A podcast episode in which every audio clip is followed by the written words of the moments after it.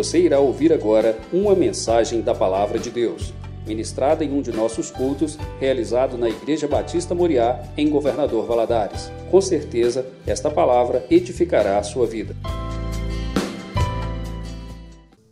Bom dia, a paz do Senhor Jesus, louvado seja Deus por essa manhã, por estarmos aqui para juntos, né, estudarmos mais um pouquinho da palavra de Deus. Nós estamos aí estudando o livro de Tiago, né? Semana passada nós falamos, estudamos sobre a língua. Nossa, Tiago é um livro maravilhoso que vai trazendo lições práticas para o nosso viver diário. Então eu queria convidar você, ô pastor, faz favor, me dê o passador aí. Abrir sua Bíblia no livro de Tiago, e a nossa lição hoje tem por tema: procura-se a verdadeira sabedoria. Né? Procura-se a verdadeira sabedoria.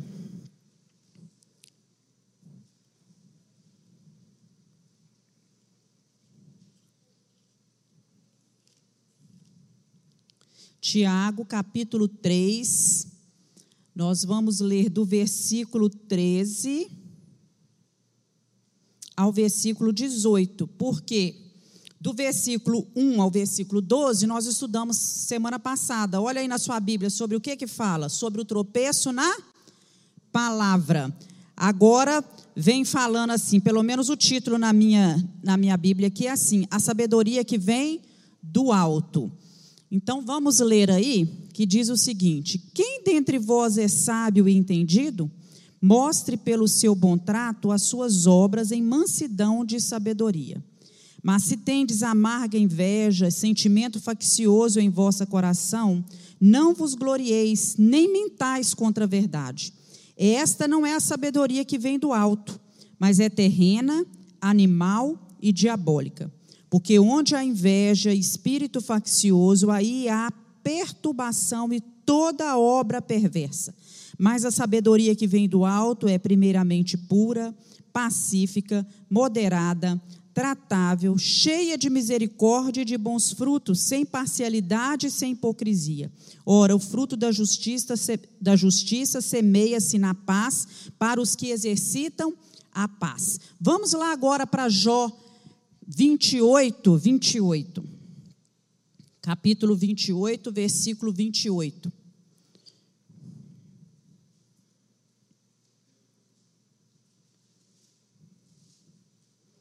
Que diz o seguinte: Eis que o temor do Senhor é a sabedoria, e o apartar-se do mal é o entendimento. Agora vai lá para Provérbios capítulo 9, versículo 10. Vai falar novamente o que o livro de Jó fala. O temor do Senhor é o princípio da sabedoria, e o conhecimento do santo, a prudência. Então eu pergunto para você nessa manhã, para a gente iniciar esse estudo: qual sabedoria que governa a sua vida? Né? Depois de falar sobre o poder da língua, depois que Tiago coloca aí várias, várias características né, sobre a língua, ele põe para a gente que a língua tem o poder de nos dirigir. Ela, ela fala que a língua é como. É, tem o poder de, de, É como um leme, que tem o poder de dar direção aos navios, que é como um, um freio que se põe na boca do cavalo, né? que com ele você consegue dar direção às coisas. Ele fala também que a língua tem o poder de destruir, é? de incendiar, é como um veneno. E ele ainda fala sobre o poder que a língua tem de nos fazer deleitar, porque ele fala de fontes e ele fala de frutos, né? Então ele fala agora, logo depois de falar sobre a língua, ele vem falando de sabedoria, né? Para lidar com as circunstâncias e com as pessoas. E ele vem traçar aqui a diferença da sabedoria terrena e da sabedoria que vem do alto. Tem uma sabedoria que não vem do alto e tem uma sabedoria que vem do alto, que vem do Senhor. O rei Salomão, quando Deus chegou para ele, né? assim que ele é, assumiu o seu cargo e que Deus chegou para ele falou com ele assim: Olha, você pode me pedir aí o que você quiser. Vamos abrir lá para a gente ler? Segundo Crônicas 1, 7. Vamos conferir isso na Bíblia?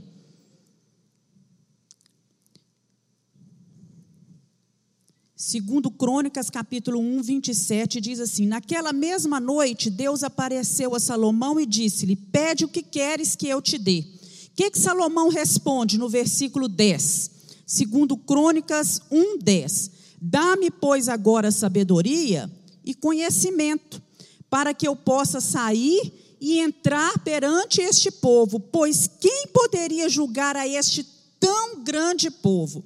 Então, Salomão, ele pede a Deus sabedoria, mas a sabedoria que ele pede a Deus não era algo para beneficiar a si próprio era algo que fosse beneficiar o povo de Israel. Ele pede sabedoria para governar o povo. Era uma nação muito numerosa e ele fala: se eu não tiver a sabedoria que vem de Deus, a sabedoria que vem do alto, eu não vou conseguir estar perante esse povo, nem julgar as causas desse povo. Então ele pede com um coração muito sincero a sabedoria que vem de Deus. E Tiago também foi no primeiro capítulo que nós estudamos, ele fala que se alguém precisa de sabedoria, deve pedir a Deus, porque Deus tem condições de dar a cada um, ele tem sabedoria para nos dar. E nós vamos ver quais os objetivos aqui dessa aula hoje, o que, que nós nos propomos. Primeiro, nós devemos nos conscientizar de que a nossa conduta pessoal, o nosso jeito de agir, demonstra se a nossa sabedoria é uma, uma, sabedoria humilde, se ela é do céu, se ela é de Deus, ou se ela é demoníaca.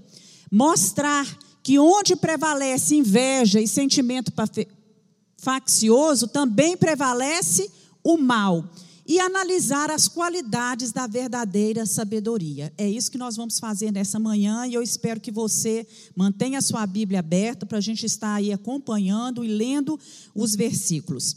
Então vamos ver. Primeiro, uma definição do que é sabedoria. Ah, certo. Tem um, um, um, slide aqui antes que fala que nessa lição aprenderemos que obter informação ou conhecimento intelectual não significa adquirir sabedoria. Você concorda com isso? Tem muita gente que tem muita informação e muito conhecimento sobre determinada determinada área, mas em outra ele é totalmente o quê? Sem conhecimento algum. Ou às vezes tem muito conhecimento. Qual é a chance? Por exemplo, vou trocar uma, uma serpentina do chuveiro lá de casa. Quem vai errar mais? Né? Quem vai estar sujeito a fazer mais errado? Aquele que nunca estudou, que nunca teve conhecimento na área de elétrica, ou aquele que é um eletricista, que estudou, que se preparou para isso? É lógico que é aquela pessoa que não entende de nada. Eu não ouso nem colocar a mão, né? Porque eu sei que não daria certo, porque eu não tenho conhecimento algum sobre aquilo. E embora muitos homens achem que tenham, mas não têm. Vocês concordam com isso? Vão lá, troca, o chuveiro queima, né? daí a pouquinho solta fogo. Né? Então a gente precisa pedir a Deus discernimento. Vamos lá para o próximo slide. O que é sabedoria? Sabedoria é o uso correto do conhecimento. Você tem o conhecimento e vai usar esse conhecimento. Não significa de modo algum você ter esse conhecimento intelectual. Tem gente que tem muito conhecimento intelectual, mas vive cometendo tolices. Nós conhecemos pessoas assim, não é? Então a sabedoria, a verdadeira sabedoria é viver no centro da vontade de Deus, é tomar decisões o quê? Corretas, decisões acertadas. Hoje se dá muito valor à inteligência emocional né, até mais valor à inteligência emocional do que à inteligência intelectual. Nós é, é, temos é, é, conhecimento de muitas pessoas que têm um grande conhecimento intelectual, mas, por exemplo, quando vão fazer um concurso, ou vão prestar um vestibular, ou, ou, ou, ou se vê alguma situação de aperto, eles não conseguem colocar esse conhecimento ali à mostra, não é? Eles têm o conhecimento retido só para si. Então, esse conhecimento intele é, emocional, ele é muito importante. Esse conhecimento de saber, essa condição de saber se, se relacionar com as pessoas, se dar bem com as pessoas, isso é muito valorizado em todos os lugares, em todos os ambientes de trabalho, nas empresas, não é? na escola. Isso é muito importante. Não é à toa que Tiago voltou a falar, né? É, é, vem falar da sabedoria logo depois de falar sobre a língua. Então, ele fala de sabedoria logo depois de falar sobre língua. Por quê? Porque a sabedoria, a verdadeira sabedoria, ela tem a ver com a gente estancar o nosso orgulho, com é, é, retirar inveja, não deixar que sentimento faccioso tome conta do nosso coração, não promover intrigas. A verdadeira sabedoria tem tudo a ver com isso. E para isso a gente precisa primeiro o quê? Dominar a língua, aprender a dominar a língua. Sabedoria também é, eu coloquei aqui, você olhar a vida com os olhos de Deus. Você aprender a olhar como Deus vê. Como que Deus está contemplando aquela situação. Aquele que é sábio pergunta assim: o que que Jesus faria no meu lugar? É, que atitude Jesus tomaria? Como ele reagiria nessa situação? Então, sabedoria, a verdadeira sabedoria, é óbvio que nós estamos falando da sabedoria que vem do alto, né? É você aprender a ver as coisas sobre a perspectiva de Deus. Então, Tiago vem constra, é, fazendo um contraste, estabelecendo um contraste, né? Entre os dois tipos de sabedoria a sabedoria da terra e a sabedoria que vem do céu. E qual sabedoria governa a sua vida, não é? Por qual caminho nós estamos trilhando? Por onde nós estamos indo? Que tipo de vida nós estamos vivendo? Que frutos o nosso estilo de vida está produzindo? A nossa fonte, aquilo que está saindo daqui, é doce ou salgado? Não é? Então, nós precisamos, nessa manhã, nos questionar, nos analisar a respeito disso. No geral, nós gastamos a maior parte do nosso tempo em coisas tolas. E nós somos advertidos a não levar a nossa vida com insensatez. Vamos abrir lá em Efésios 5, capítulo. É, Efésios 5, do versículo 14 a 17.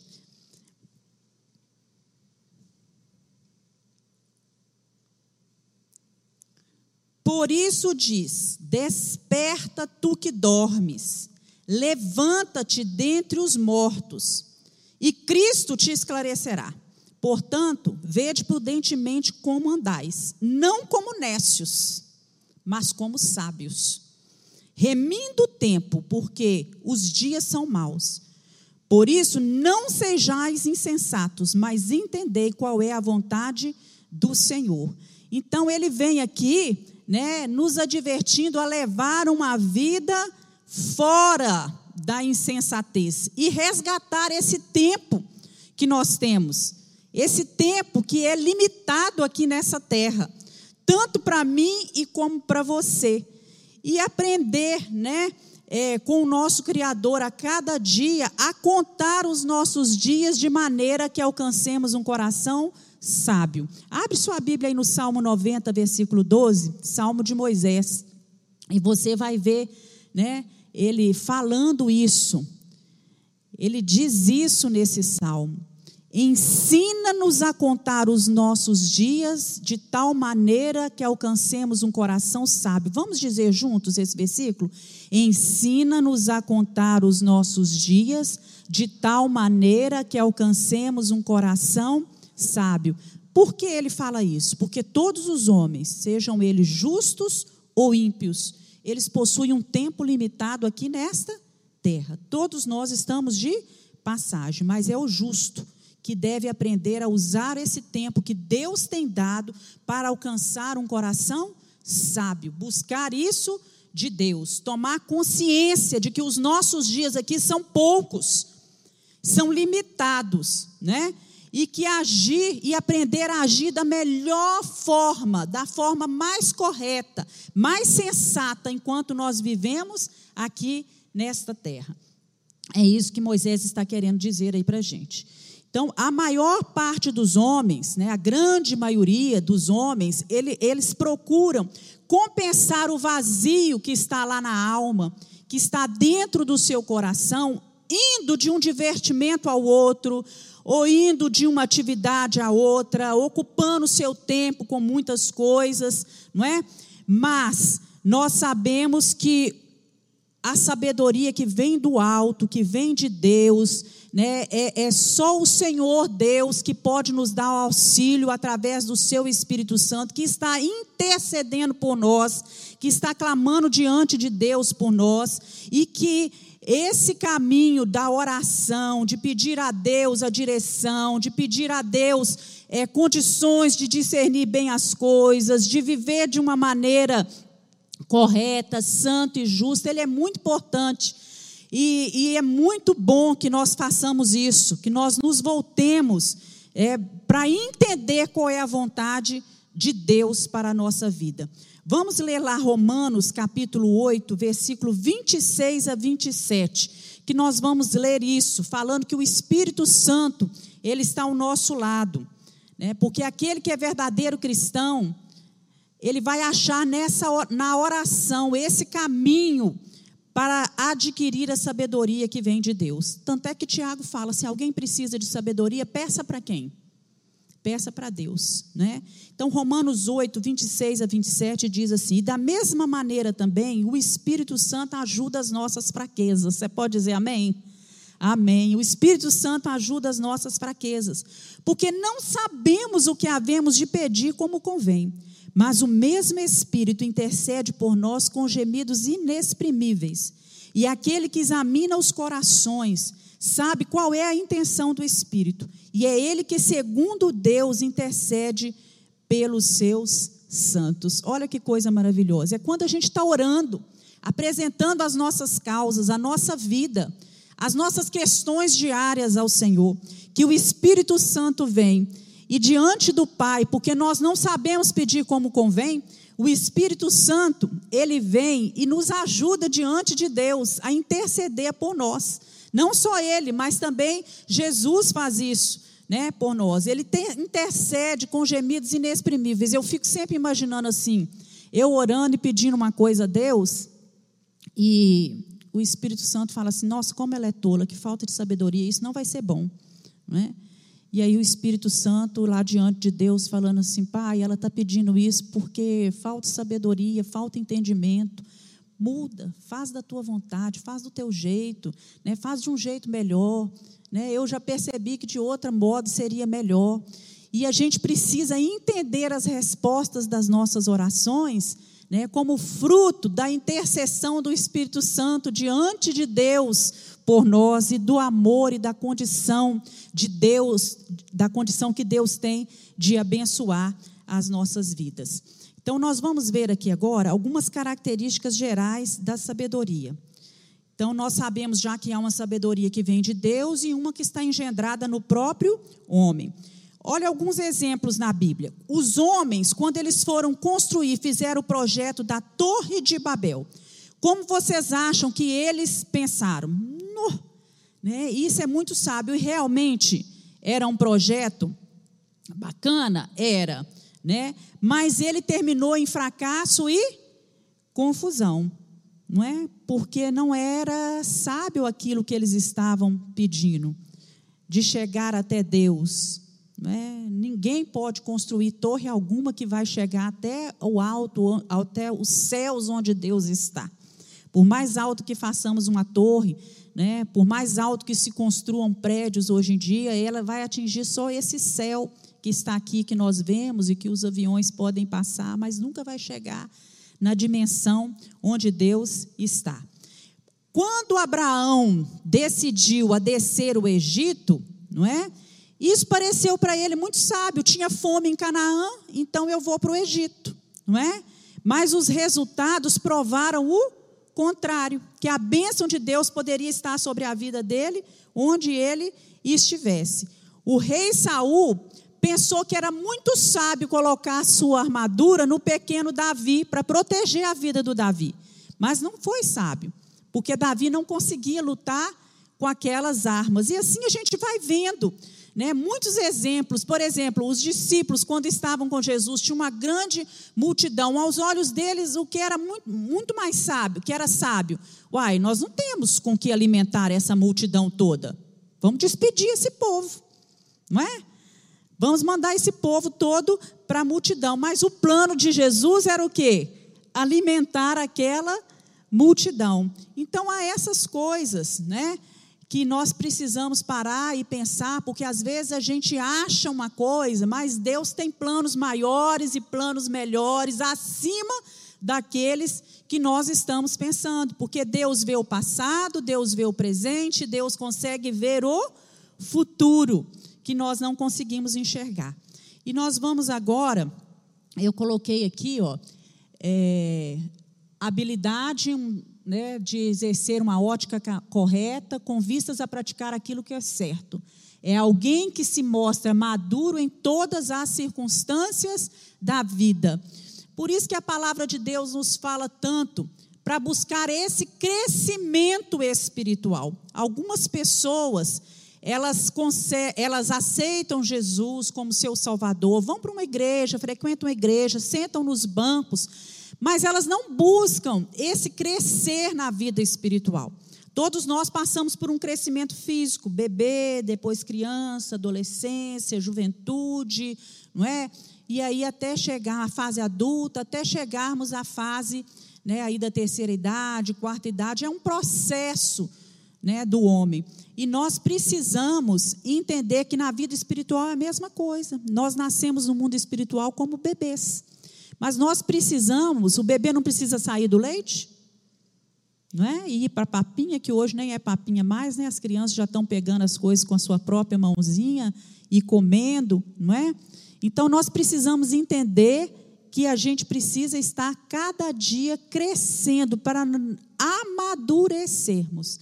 Quão triste quando a gente vê um cristão que já está há 20 anos dentro de uma igreja, mas que não tem maturidade nenhuma, não cresceu nada espiritualmente, nem no conhecimento da palavra e nem na mudança de vida, das suas próprias atitudes, né, de transformar o seu velho homem, o seu interior. E aqui, a sabedoria que vem da terra, ela tem três características de origem.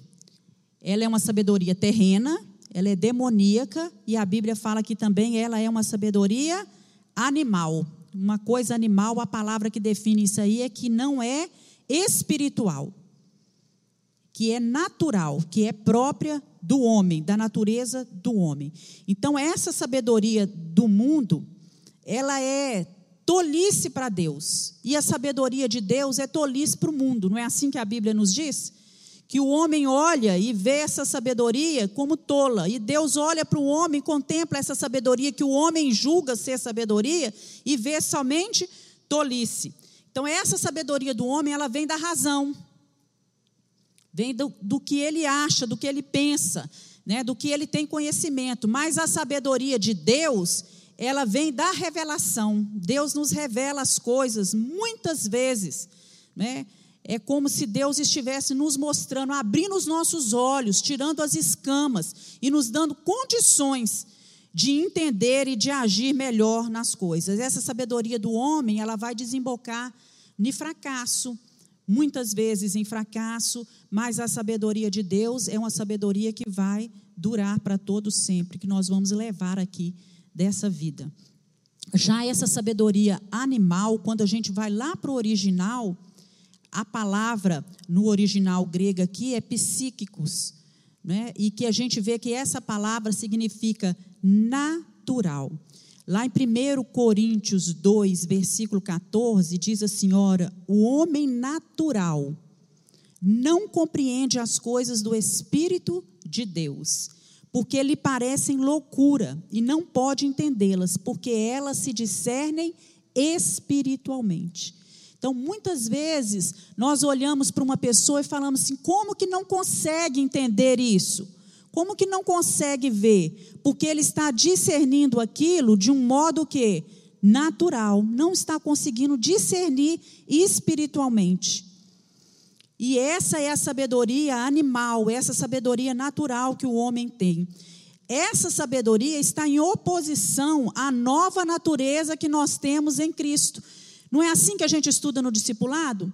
Esse homem natural nosso, esse homem animal nosso, ele tem que se transformar em um homem espiritual.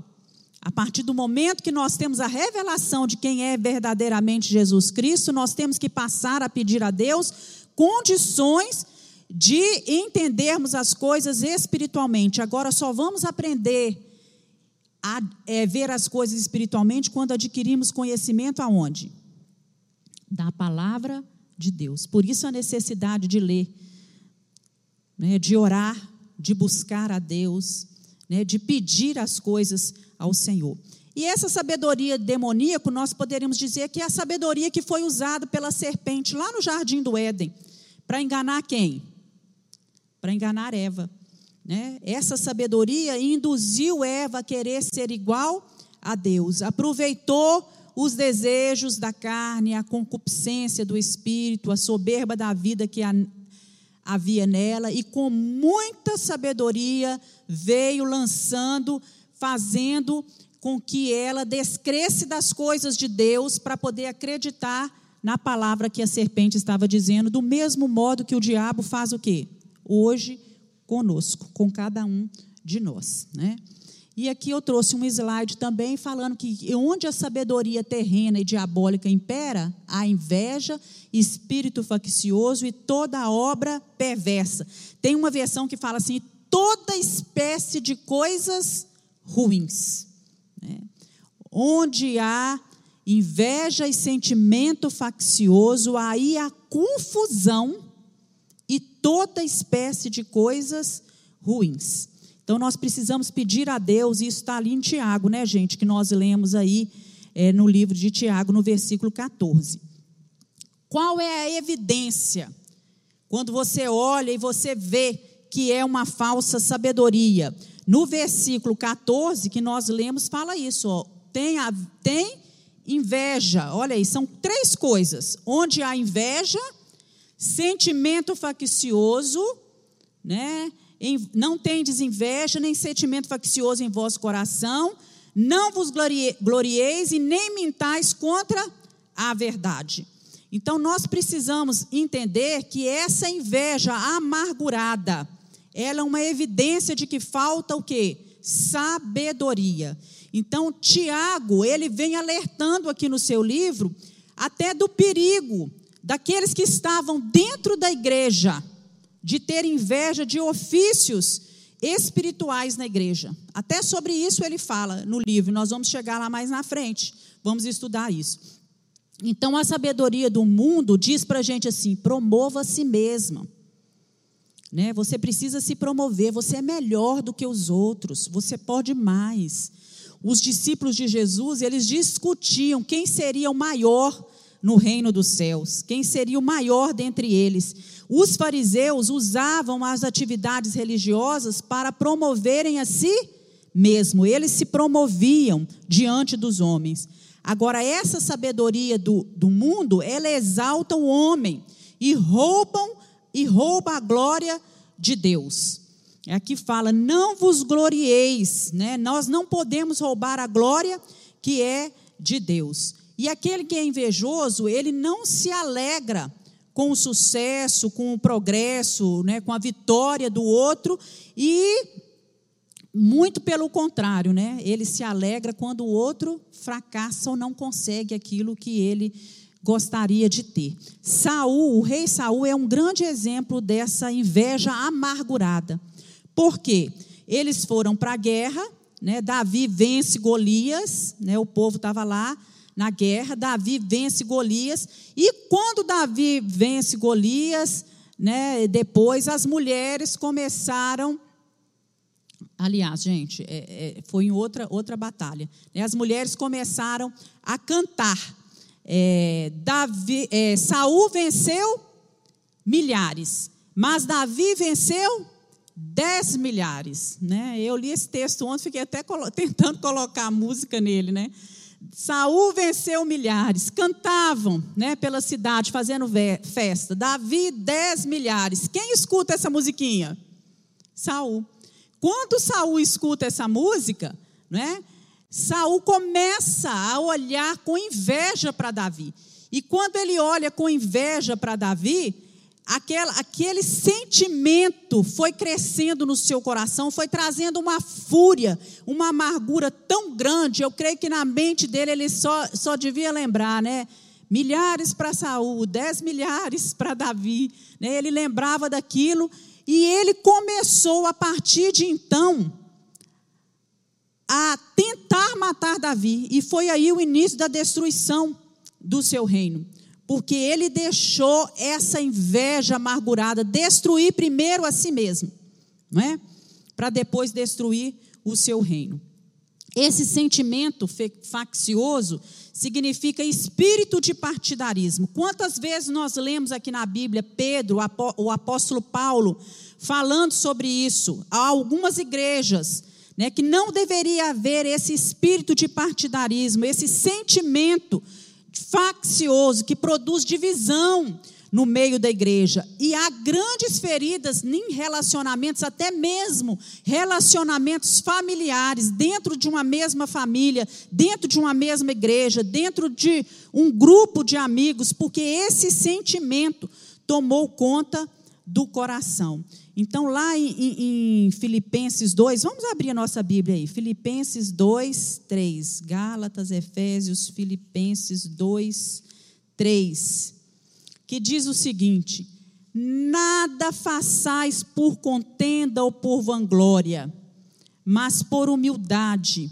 Cada um considere os outros superiores a si mesmo mesmos. Então, Paulo vem alertando aqui sobre esse perigo da gente estar envolvido com as motivações erradas. Nada que nós fizermos deve ser o quê? Por contenda, por partidarismo, criando confusão, ou então para vangloriar, para trazer glória para a gente mesmo. Então nós precisamos tomar cuidado com isso para que esse sentimento faccioso não tome conta da nossa casa, da nossa família, não tome conta da nossa igreja, não entre dentro da igreja. E por último, a mentira. Inveja produz sentimento faccioso. Sentimento faccioso né, é, vai produzir vaidade no coração do homem, e a vaidade vai alimentar a mentira, é assim que a Bíblia diz.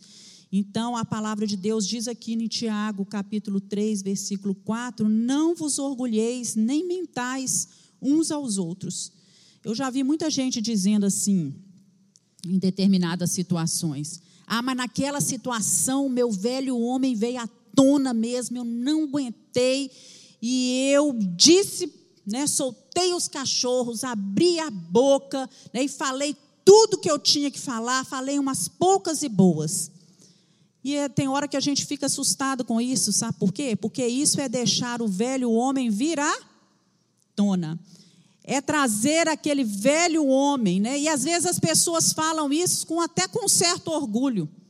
Estão contando isso até com. Não, mas eu não aguentei mesmo. Eu falei tudo que eu tinha que falar, eu, eu fiz tudo que eu tinha que fazer e tudo mais. Mas podem estar que, achar que estão sendo certos, mas na verdade estão mentindo contra a verdade de Deus. A verdade está aqui.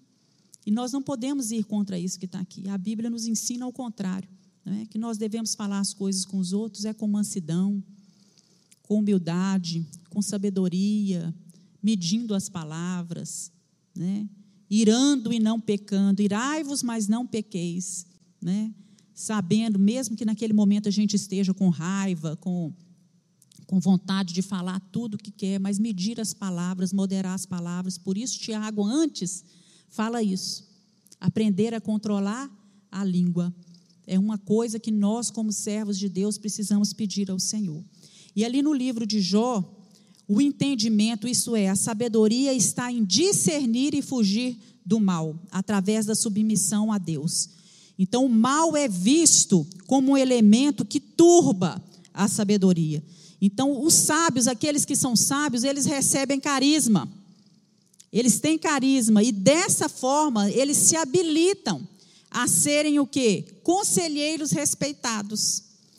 Por isso as pessoas procuram. Uma pessoa que é saiba, sábia, ela recebe carisma e as pessoas passam a procurar essa pessoa porque sabe que vai receber ali aconchego, vai receber boas palavras, né? Inclusive o papel de sábios é muito importante nas cortes, né? Sempre nós lemos lá desde o Antigo Testamento que todos os reis tinham sábios que o acompanhavam. Agora, quem decidiu ouvir a voz da sabedoria deve lembrar de três coisas. Que sabedoria é prudência. O que, que é isso? Procura do equilíbrio. Quando você busca sabedoria, você busca ser uma pessoa equilibrada, moderada. Você passa a ter horror a excessos, conforme está lá no livro de Provérbios. Se você começar a ler Provérbios, você vai ver o tempo todo Provérbios nos advertindo a buscar a verdadeira sabedoria. Essa verdadeira sabedoria, essa sabedoria que é prudência, é dar mostra, mostrar, não é, discernimento nas escolhas das nossas relações e guardar reservas em todas elas, inclusive no matrimônio, né? Nós temos limite para todas as coisas. Isso é sabedoria, isso é prudência, não é tudo que nós podemos falar, não é tudo que nós podemos é, é, agir do jeito que nós achamos. Outro ponto importante da gente lembrar é que o, o, o sucesso na vida ele não pode ser alcançado de qualquer jeito. Não há sabedoria alguma fora do respeito ao outro e dos bens alheios. Nós precisamos pedir a Deus esse entendimento e que a sabedoria também ela possui um fundamento religioso. Abre sua Bíblia aí no Salmo 111, 10, que diz o seguinte: abre aí.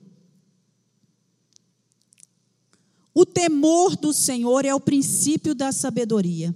Bom entendimento tem todos os que cumprem os seus mandamentos. O seu louvor permanece para sempre. Olha só. Bom entendimento tem aqueles que cumprem os seus mandamentos. E cumprir os mandamentos do Senhor né? querendo ou não, tem a ver com quê? Com religião. Né? Então a religião, ela não gravita aqui ó, no culto propriamente dito, não, mas é em atitudes amadurecidas, em um temor devido a Deus, na manutenção de uma atitude obediente, humilde diante de Deus, em ser piedoso, em ser generoso. Né? Ela, ela, está, ela passa aí por esse, por esse mundo. Né? Agora veremos aí a sabedoria que vem do alto, segundo Tiago. Sabedoria que vem do alto. No versículo 17 de Tiago diz assim: A sabedoria que vem do alto é primeiramente o que? Pura, pacífica, moderada, tratável, cheia de misericórdia, de bons frutos, sem parcialidade e sem hipocrisia. Irmãos, nós queremos isso? É claro que queremos e buscamos por isso, né? E Paulo ele vai dizendo lá em Coríntios, eu convido você a abrir sua Bíblia em 2 Coríntios capítulo 7, versículo 1, que há impurezas da carne e há impurezas que são do espírito. E muita gente, muitas vezes a gente pode pensar assim: é, uai, impureza da carne a gente entende, mas impureza do espírito, o espírito não é uma substância pura, não é imune a todo mal, né? Mas a gente vai ver que essa impureza do espírito, ela vai consistir na falta da integridade moral. Vamos ler primeiro o texto, 2 Coríntios 7:1. Ora, amados, pois que temos tais promessas, purifiquemo-nos de toda a imundície da carne e do espírito, aperfeiçoando a santificação no temor do Senhor. O que que vai nos levar a essa pureza espiritual? A santificação no temor do Senhor. Abre lá a segundo, segundo Coríntios, você já está aí, volta a folha, capítulo 6, versículo 14 e 18. Porque Paulo vem falando aqui para a gente que é fácil contaminar o espírito com doutrinas do mundo espiritual. E aqui diz o seguinte: não vos prendais a um jugo desigual com os infiéis. Porque que sociedade há entre justiça e injustiça? Que comunhão há entre luz e entre trevas? Que concórdia há entre Cristo e Belial? Que parte tem o fiel com o infiel? Que consenso tem o templo de Deus com os ídolos? Porque vós sois o templo do Deus vivente, como Deus disse: neles habitarei e entre eles andarei, e eu serei o seu Deus, eles serão o meu povo. Por isso, saí do meio deles e apartai-vos. Sai do meio deles e apartai-vos, diz o Senhor. Não toqueis nada imundo, e eu vos receberei. E eu serei para vós pais, pai, e vós sereis para mim filhos e filhas, diz o Senhor Todo-Poderoso. Então não é sabedoria misturar justiça com iniquidade, misturar luz com trevas, Cristo com maligno, Deus com os ídolos. Eis aí as impurezas do espírito. Essas são as impurezas do espírito, as contaminações do espírito. E o nosso espírito, ele precisa ser o quê? Por isso Deus muitas vezes nos, nos leva para o fogo. Para nos purificar, o nosso espírito precisa ser purificado. Então, a sabedoria que vem do alto, primeiramente, se você voltar lá em Tiago, vai falar o seguinte: nós vamos ver agora as características. Esse era um dos nossos objetivos. É primeiramente, primeiramente, ele fala, pura. O que é uma sabedoria pura? Livre de imoralidades, de motivações egoístas, de motivações pecaminosas, Deus ele até pode usar, como ele já usou no decorrer da história, muitos pagãos, muitos ímpios para poder fazer cumprir os seus propósitos. Como foi o caso, ele usou Ciro, vocês lembram? Para libertar o povo do, do, do cativo, que era rei da Pérsia, do cativeiro onde eles estavam. Deus usou Ciro, Deus usou Judas. É? Deus usou Nabucodonosor para cumprir o seu propósito de levar o povo de Deus para o cativeiro. Então Deus usa, mas quem Deus realmente quer usar para espalhar o seu evangelho, a sua obra, somos nós, né? Aquele que são chamados de santos, quer dizer, separados deste mundo, são somos nós que Deus quer usar para poder fazer, para expandir a sua obra aqui nessa terra. Então, pureza mostra, quando fala de pureza aqui, vai mostrando para a gente a importância, a necessidade de santificação. Deus é santo. E a sabedoria que vem de Deus, ela é também santa, ela é também pura. E ela é livre de impureza, livre de mácula, de dolo. E nós precisamos buscar essa sabedoria. Ela é pacífica e depois, primeiramente pura, e depois pacífica. Então essa sabedoria, ela não leva o homem à competição, à rivalidade, à guerra, né? Mas essa sabedoria de Deus, ela vem promover paz no lugar onde está. E essa paz, ela é promovida pela santidade. À medida que nós vamos santificando a nossa vida, a gente vai entendendo isso. Né? E não, é, é, não é complacência com o erro do outro. A gente está vendo uma coisa e eu sou pacífico, eu não, não, não me, me, me comprometo diante disso para não criar confusão, não.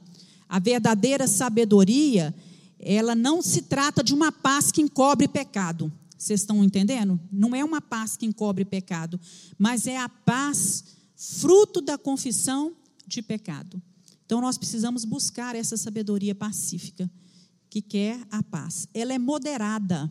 Aqui na minha versão fala moderada. Tem algumas versões, por exemplo, a atualizada fala que ela é indulgente. A NVI fala que ela é amável. Então significa ser bondoso, pronto para poder se submeter. É diferente da postura daqueles religiosos que faziam, é, os fariseus, que faziam com que as pessoas é, lançavam sobre as pessoas fardos pesados e eles mesmos não carregavam esses fardos que eles lançavam.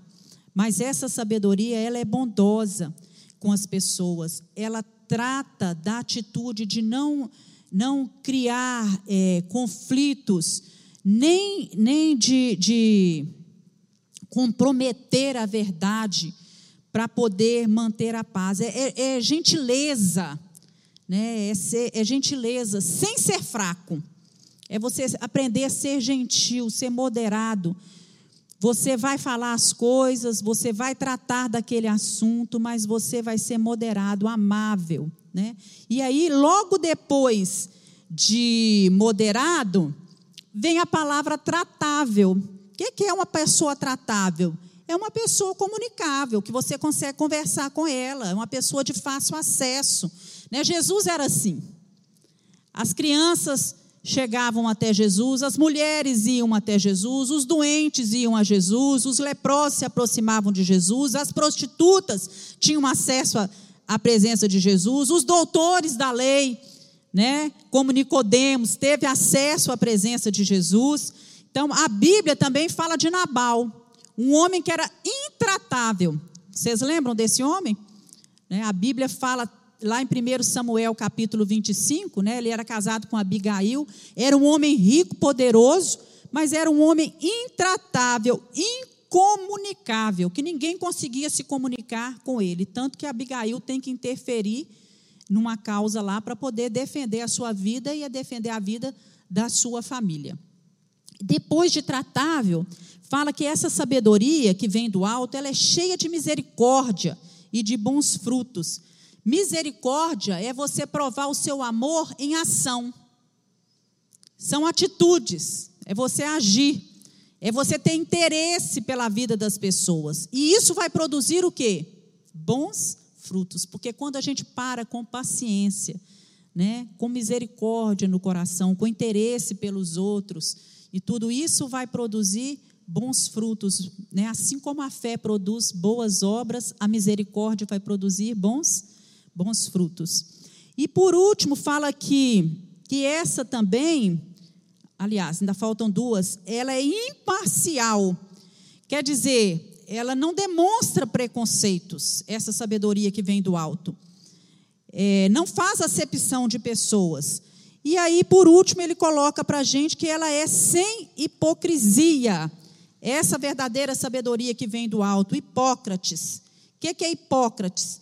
É a pessoa que se dedica a representar uma bondade de tal forma, de tal maneira, que aquela bondade é uma bondade teatral, é como se fosse um teatro, ela encena aquilo. É a pessoa que procura fazer com que todos vejam ali a esmola que ela dá. E essa bondade, ela não busca agradar a Deus. Ela busca o quê? Agradar a si mesma e agradar aos homens. Por isso que Deus fala: que muito da, ah, Senhor, em teu nome eu fazia isso, eu fazia aquilo, eu fazia aquilo, oh, afastai-vos de mim, porque eu não vos conheço. Porque aquela pessoa ali era uma hipócrita. Deus, as pessoas às vezes não estão nos vendo por dentro, mas Deus nos vê por fora e nos vê por dentro. Ele contempla o nosso homem interior e ele sabe de tudo que nós nós fazemos. E aí, no final, para a gente terminar, nós vamos ver aqui um contraste, né? Sobre os resultados de uma sabedoria e de outra. É porque a origem determina resultados, não é assim, irmãos? A origem vai determinar os resultados. E a sabedoria do mundo, ela vai produzir o quê? Resultados mundanos. E a sabedoria espiritual, ela vai produzir resultados espirituais. Então, nós vamos ver aqui que a sabedoria do alto, essa sabedoria que vem do alto, ela vai produzir problemas. Oh, da terra, ela vai produzir problemas. Muitos dos problemas que nós passamos, nós mesmos criamos esses problemas por falta de sabedoria, por falta de, de ser tratável, de ser pacífico, de ser moderado, não é? De ser hipócrita, né? E nós precisamos pedir a Deus que nos ajude. E muitas vezes os sintomas dessa falta de sabedoria, ou dessa sabedoria do, do alto, ou dessa sabedoria que vem do mundo, está dentro da própria igreja. Abre sua Bíblia lá em 2 Coríntios, capítulo 12, versículo 20. Paulo vai falando para a igreja que estava em Corinto. Olha só, ele está escrevendo essa carta para a igreja. E ele fala assim: porque receio, quer dizer, eu estou preocupado, eu estou temeroso que quando eu chegar, não os encontre como eu quereria, e eu seja achado de vós como não quererias. De alguma maneira, que de alguma maneira haja pendências, invejas, iras, porfias, detrações, mexericos, orgulhos e tumultos. Paulo estava temeroso de que ele chegasse na igreja de Corinto e ele fosse encontrar isso. Será, imagina se Paulo tivesse escrevendo a carta para a gente hoje. Né? Misericórdia, né? Se ele escrevesse isso ao nosso, redor, a, a, a nosso respeito. Pensamentos errados vão produzir o que? Atitudes er, erradas. E por que o mundo hoje está tão bagunçado, tão conturbado, tão cheio de confusão? É porque os homens têm rejeitado realmente essa sabedoria que vem do alto, que vem de Deus. É, essa palavra confusão significa uma desordem, uma instabilidade. É, as pessoas hoje são muito instáveis, são muito desequilibradas, e a gente até assusta com o que está acontecendo hoje, com essa falta de equilíbrio diante de todas as circunstâncias é, adversas, diante das dificuldades. Até crianças e adolescentes hoje não conseguem lidar é, com o não, não conseguem lidar com as perdas, com as mínimas dificuldades que eles encontram, chegando até mesmo a pensar em tirar a sua própria vida porque encontraram alguns obstáculos. Agora, a sabedoria que vem do alto, que vem de Deus, o que, é que ela vai produzir, irmãos? Ela vai produzir bênçãos. É essa sabedoria que nós devemos buscar para a nossa vida. Ela vai produzir vida reta. É uma pessoa que é sábia, que busca sabedoria, é conhecida por ser irrepreensível. As pessoas olham para ela né, e, não, e, e tem que procurar. Né? Eu lembro de, de Daniel, os homens à procura daquilo na vida de Daniel que pudesse incriminar ele. E a única coisa que eles acharam contra ele é que ele orava três vezes por dia, porque na sua vida havia retidão, havia integridade, né, uma conduta santa. Vão produzir em nós obras dignas de Deus. Uma pessoa é, é, sábia, ela não somente fala, mas ela faz. Não é? Ela faz. E frutos de justiça. A vida cristã ela é uma semeadura e uma colheita. Não é assim? Você semeia, você colhe. Nós colhemos aquilo que semeamos. O sábio semeia justiça e não semeia pecado. Ele semeia paz, não semeia guerra. O que nós somos, nós vivemos e o que nós é, é, estamos vivendo hoje, nós semeamos. Então nós precisamos ter esse entendimento que a nossa vida aqui, irmãos, ela é limitada. O tempo é diferente para cada um. E enquanto nós estivermos aqui, nós precisamos semear frutos de justiça, precisamos semear coisas boas, porque nós vamos colher. E às vezes colhemos com muito sofrimento, precisamos pedir muita sabedoria a Deus. Então nós temos que semear paz e não problemas no meio da nossa família, no, no nosso trabalho, no relacionamento da família de Deus. Né? Ló, quando ele foi escolher a, as campinas, né, que Abraão fala com ele, ó, escolhe, olha escolhe. Ele não agiu com sabedoria. Ele escolheu aquele caminho, né, ele usou a sabedoria do mundo, aquela sabedoria que estava somente ali, né, do conhecimento. Ah, essa terra aqui parece ser boa, porque não é, é mais plana, vai ser isso, mas ele escolheu errado. Não buscou a sabedoria de Deus, e isso trouxe problema para toda a sua família. E nós terminamos como nós começamos, né, perguntando para você novamente o que vem, né, o que você vai escolher. Qual a sabedoria que tem dirigido a sua vida? A sabedoria que vem do alto ou aquela que vem da terra, que é terrena, que é animal, que diabólica, que busca os seus próprios interesses, coloca o eu no centro de tudo, mas a sabedoria do alto é aquela que é promovida pelo Espírito Santo e nos torna cada dia mais santos e mais amáveis. Amém? Que Deus nos ajude a buscar essa sabedoria. É uma busca, irmãos? Alguém já nasce assim? Não, é uma busca constante. É, todos os dias né, nós vamos buscar de Deus essa sabedoria. E não pense você que você já é sábio, é moderado em algumas coisas e tudo, que você já alcançou tudo, não. Porque na vida cristã é assim, cada dia a gente vai crescendo um pouquinho mais. Vamos nos colocar de pé e vamos orar? Louvado seja Deus, tem os seus olhos postos sobre nós, que do seu alto e sublime trono contempla a nossa vida. Nós queremos te louvar nesta manhã. Estamos procurando essa sabedoria cada dia, tentando, ó Deus, cada dia estar mais próximos do Senhor. Por vezes, a nossa carne prevalece, mas pedimos ao Senhor discernimento para nos ajudar a entender que a nossa carne ela precisa subjugar, ser subjugada aos nossos pés, à vontade do Senhor Jesus. E que nós possamos buscar, Senhor, essa sabedoria que vem dos céus para as nossas vidas, nos ajuda, nos dá maturidade, nos dá crescimento espiritual, nos ensina, Senhor, a submeter a nossa vontade à vontade do Senhor. Em nome de Jesus nós oramos. Amém. Deus abençoe sua vida.